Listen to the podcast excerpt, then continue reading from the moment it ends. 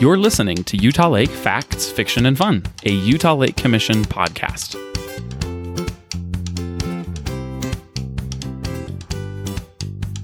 Hello, and welcome back to the Utah Lake Facts, Fiction, and Fun podcast. My name is Sam Brager, the programs manager for the Utah Lake Authority and your podcast host.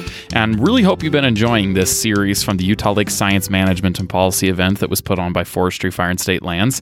Uh, it was definitely very informational for us, and we, we love being able to share that information with others too on the work that's being done at the lake and the collaboration that's going on to care for it. And in today's episode, I want to talk a little bit more from our perspective here at Utah Lake Authority. Now, for those who may not have heard, we have done a couple of episodes on the Utah Lake Authority, so you can go back and check those out this year. Um, but just in this past legislative session, so uh, January through March of 2022, the Utah Lake Authority was created with HB 232, and you can look at that bill online and, and read more into it. It's a, a very detailed uh, bill providing a framework in which to further enhance the care and management of the lake. So, the Lake Authority has been being set up this year while the Utah Lake Commission finishes out its final uh, season, if you will. Um, the bill stipulates that the commission has to be dissolved no later than May 1st of 2023. Um, so, so far, we're on schedule for that. Um, the Utah Lake Authority, we've gotten the board put in place. We've had a couple of meetings. Um, the RFP that we put out for the creation of the management plan for the lake, we selected a consultant. Um, so, there's a lot of great details. Eric Ellis, our executive director, though, does a presentation at this meeting in October. Um, and he details kind of the work uh, that's being done to set it up, some of the projects from the commission that will continue with Utah Lake Authority, and others. So listen in, and at the end here, I'll provide a couple of updates on some of the information he shared.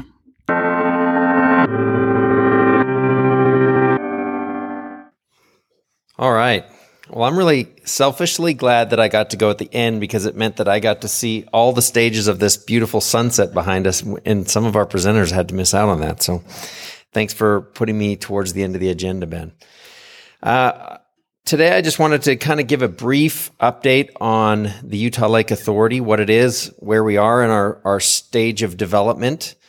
Uh, and I'm really glad that we got to hear these presentations that, that were before me because uh, it's refreshing to know that we have uh, such a w- breadth of expertise that is already underway and collaborating so that uh, we will be able to see uh, great solutions and and great outcomes as we start kind of continuing that collaboration and filling in the gaps. Uh, so real quick, uh, we the Utah Lake uh, Authority has a board in place. We've held a few meetings. We've we've kind of established the framework of how we operate. Uh, we've adopted a budget that includes uh, funding for our our comprehensive planning, and we've got uh, some funding in place, and we're in the midst of hiring uh, legal uh, to make sure that we do it all right. as the Lake Authority was was created. Uh, it had stipulations so that uh, we could continue as the Utah Lake Commission, so that we didn't have to drop the ball on any of the planning that's already underway. We've got a lot of cool projects and and initiatives uh, that the Lake Commission works on. Those continue as we go through these planning phases of the Lake Authority, and then we just kind of uh, switch into that mode of operating the Utah Lake Authority sometime early in the spring. So by May 1st of 2023, the Lake Commission dissolves and we begin operating as the Lake Authority.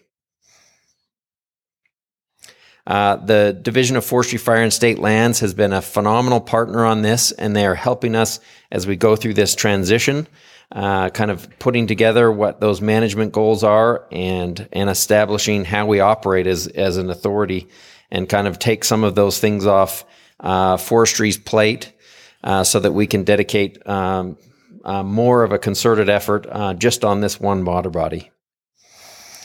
Uh, Utah Lake, I feel like we've we've covered a lot of these already, but but we've got some issues that we're working on, and there's there's it's it's exciting to know that we've got uh, entities like the Institute for Land, Water, and Air to kind of help us find the the right solutions for addressing some of these issues. We've got algae blooms, we've got nutrient pollution, pollution uh, turbidity issues, uh, problem fish species in the lake, uh, and the list goes on.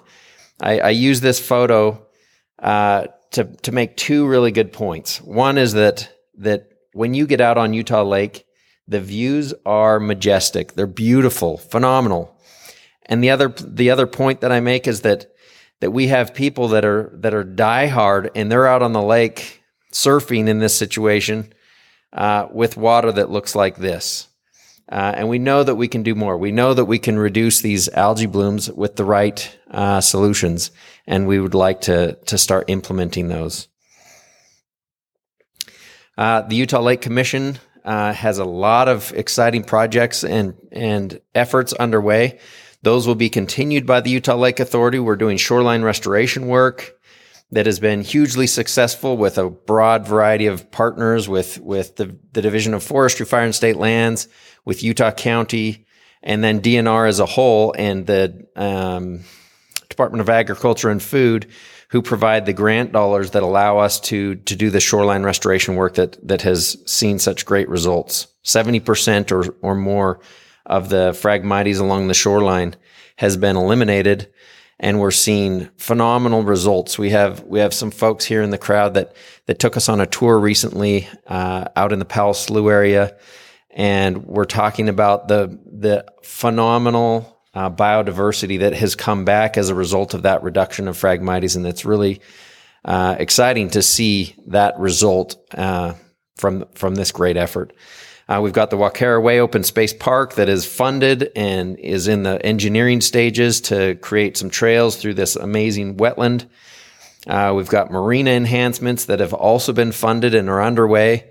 The South Saratoga Springs Marina is is largely constructed.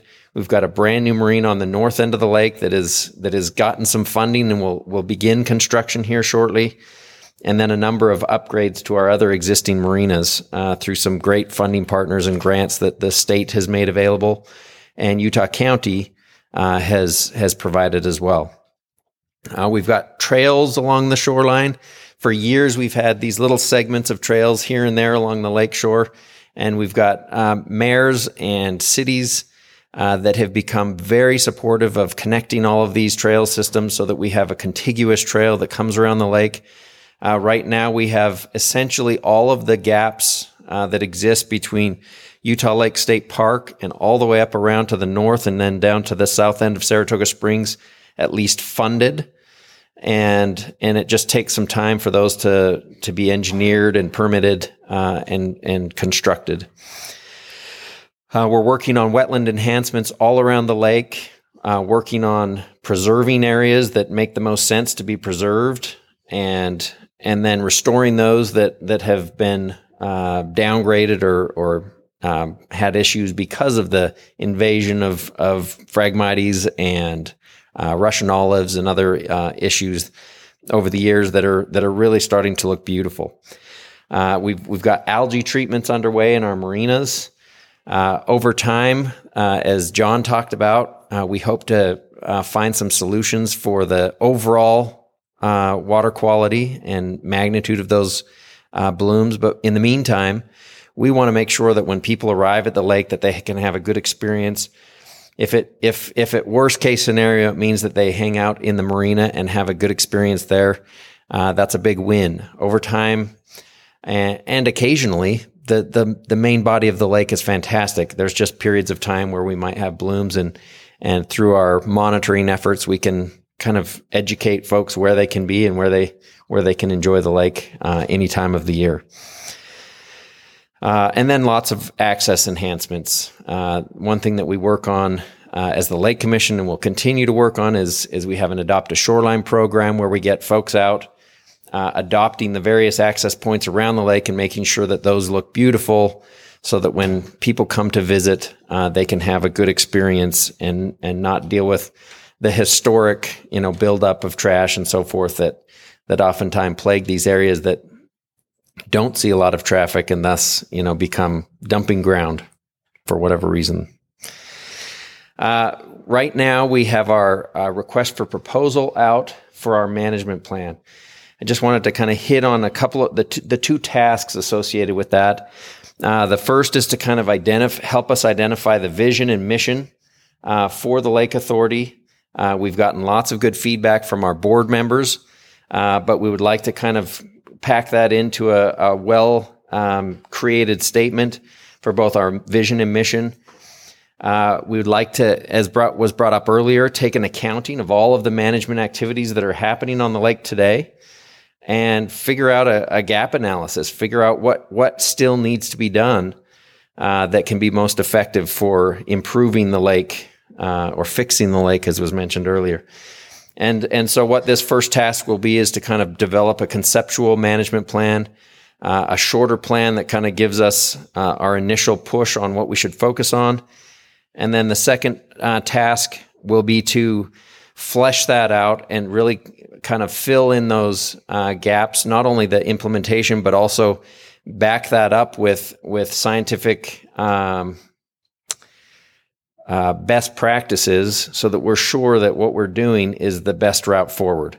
We want to be able to prioritize those uh, implementation techniques and, and then have uh, the support of uh, science to be sure that we're doing the right thing. A lot has been discussed this morning that we know that we can we can do a lot of stuff, but we we want to make sure that we're prioritizing those things that will have the greatest impact. And so we we've spoken uh, with the Institute of of Land, Water, and Air and we hope that that can be a collaboration from all of our universities. It, it's not, it happens to be out of USU, but they're pulling information from uh, our all of our researchers around the state here in the valley, and can and can really help us uh, be sure that we're getting this right. And with that, I'll end. And if there's any questions, uh, we've asked uh, Representative Brammer to to be here as well uh, as the sponsor of of the Lake Authority uh, bill HB 232 that that created the entity that we have now.